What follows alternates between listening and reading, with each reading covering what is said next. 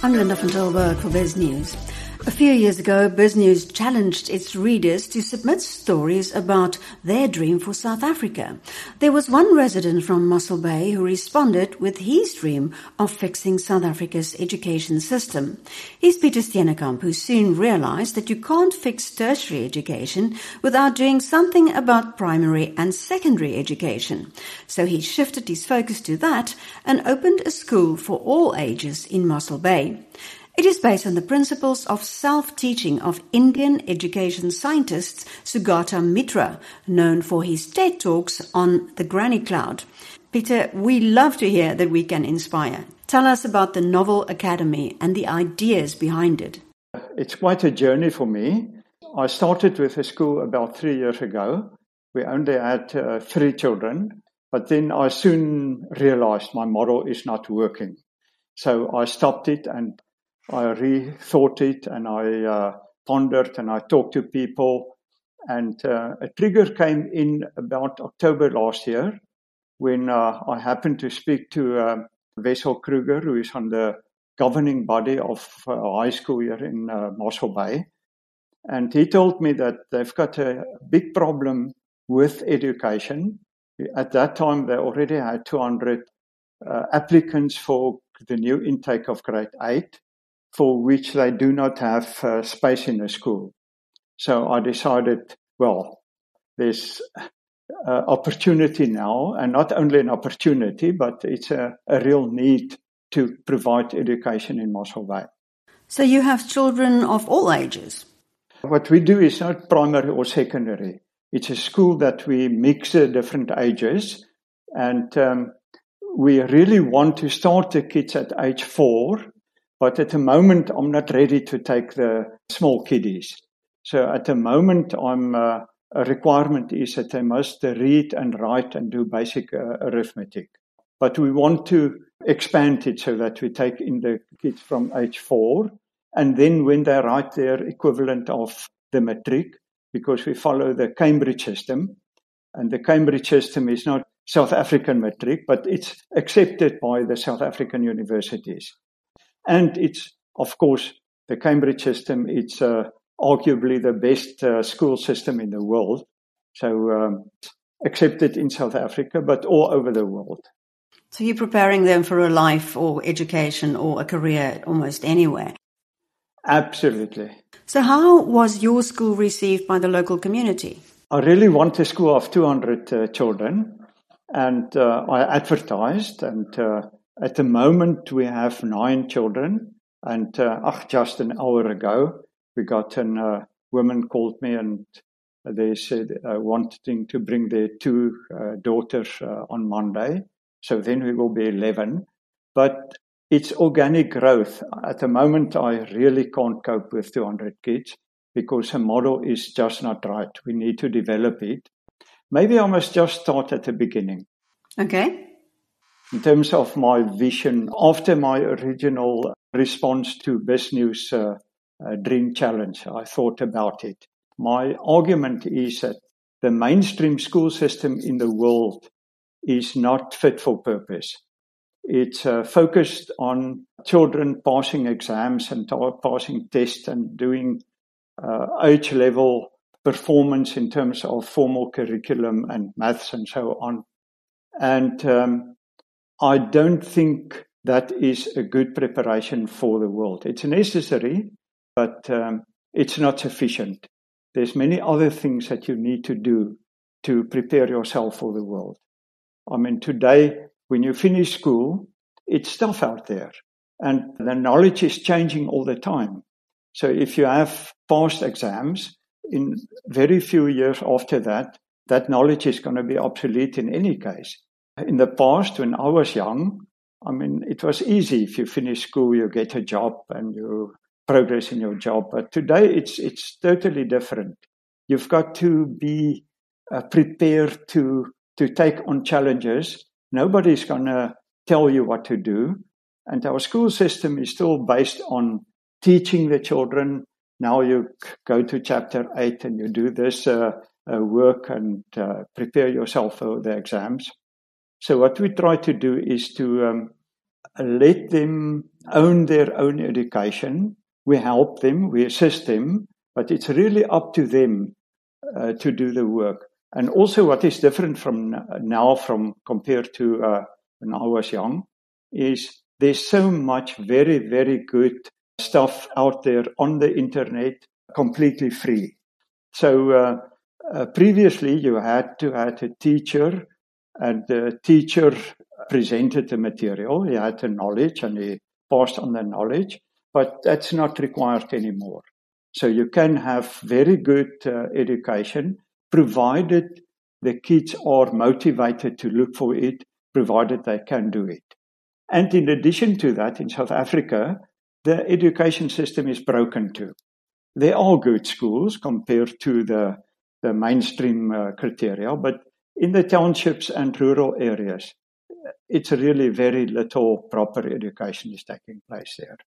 So uh, if you take those two uh, factors, I thought that with the fact that the resources are available, you don't need good teachers, you need to manage the environment, then it's possible to have very good education uh, that doesn't cost a lot of money.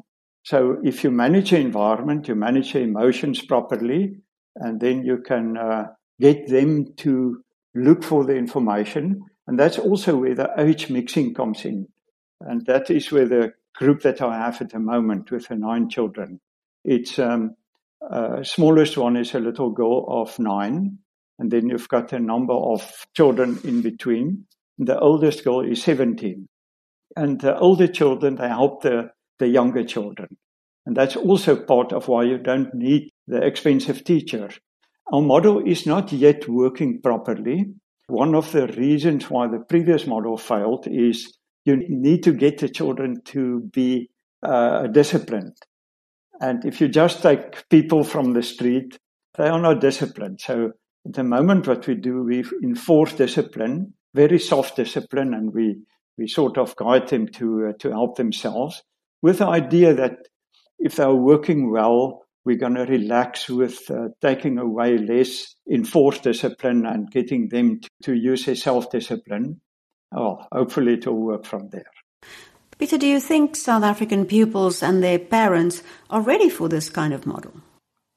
I'm pretty sure that once we demonstrate that we have a good system, that there's enough parents that realize their children are not getting a good education, and uh, we offer a good education for a very low cost, I'm pretty confident that we're going to get enough kids. Let me give you an example. A woman uh, or a mother uh, contacted me and said her son failed uh, standard 8 last year at uh, high school year. And uh, she's looking for an alternative for him because obviously the mainstream school doesn't work for uh, for her child okay they came for an interview and accepted him he was with us the first day when we opened the 12th of january and um, the next day, her mother contacted me, said, no, he's not coming uh, anymore. Uh, she didn't give any reasons, and I called her, but she didn't reply. Okay, well, it wasn't too bad. I mean, things do happen. But then the next day, the child called me. He said he made a mistake.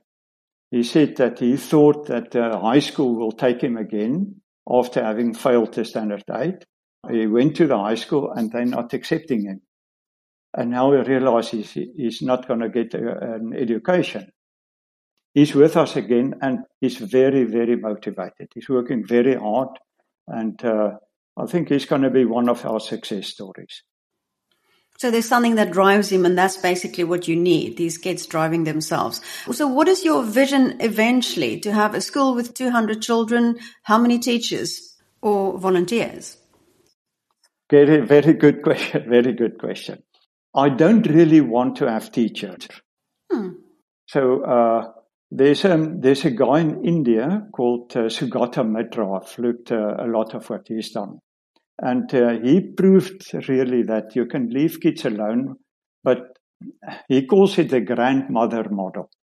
So uh, what he's is arranging is for, it's typically grandmothers, it is people that without any uh, education experience, without any um, teaching experience, but just looking at the emotional needs of the children, not really their motivational needs, it's really the support. It's a sort of looking over their shoulder and asking them, show me what you are doing. Then they enthusiastically tell her, uh, their grandmother would respond with, Oh, I don't understand anything, but it looks great. Just carry on like that. Yeah. and um, it's amazing the volunteers that you get because I've uh, went to Mossel Bay, went to Facebook groups and asked for volunteers. And there's many, many people willing to, to volunteer to work on a no cost basis. And okay, you ask what we're going to do. So we want to prove the, the, the low cost uh, school at Mossel Bay. And if that works, we want to roll it out the, to the townships and rural areas. Is this approved by the education authorities? Are they okay with this model? Uh, yes, they are okay with this model. Uh, I have to register a private school, and you can register a private school. There's rules and regulations. My daughter is a teacher at the Cambridge School in Johannesburg.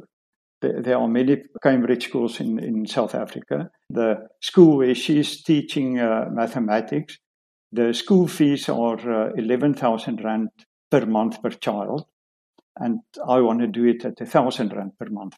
Is that what you charge? A thousand rand per month per child? That is the school fees, yes, and that's everything in, included except for your final Cambridge external examination fees.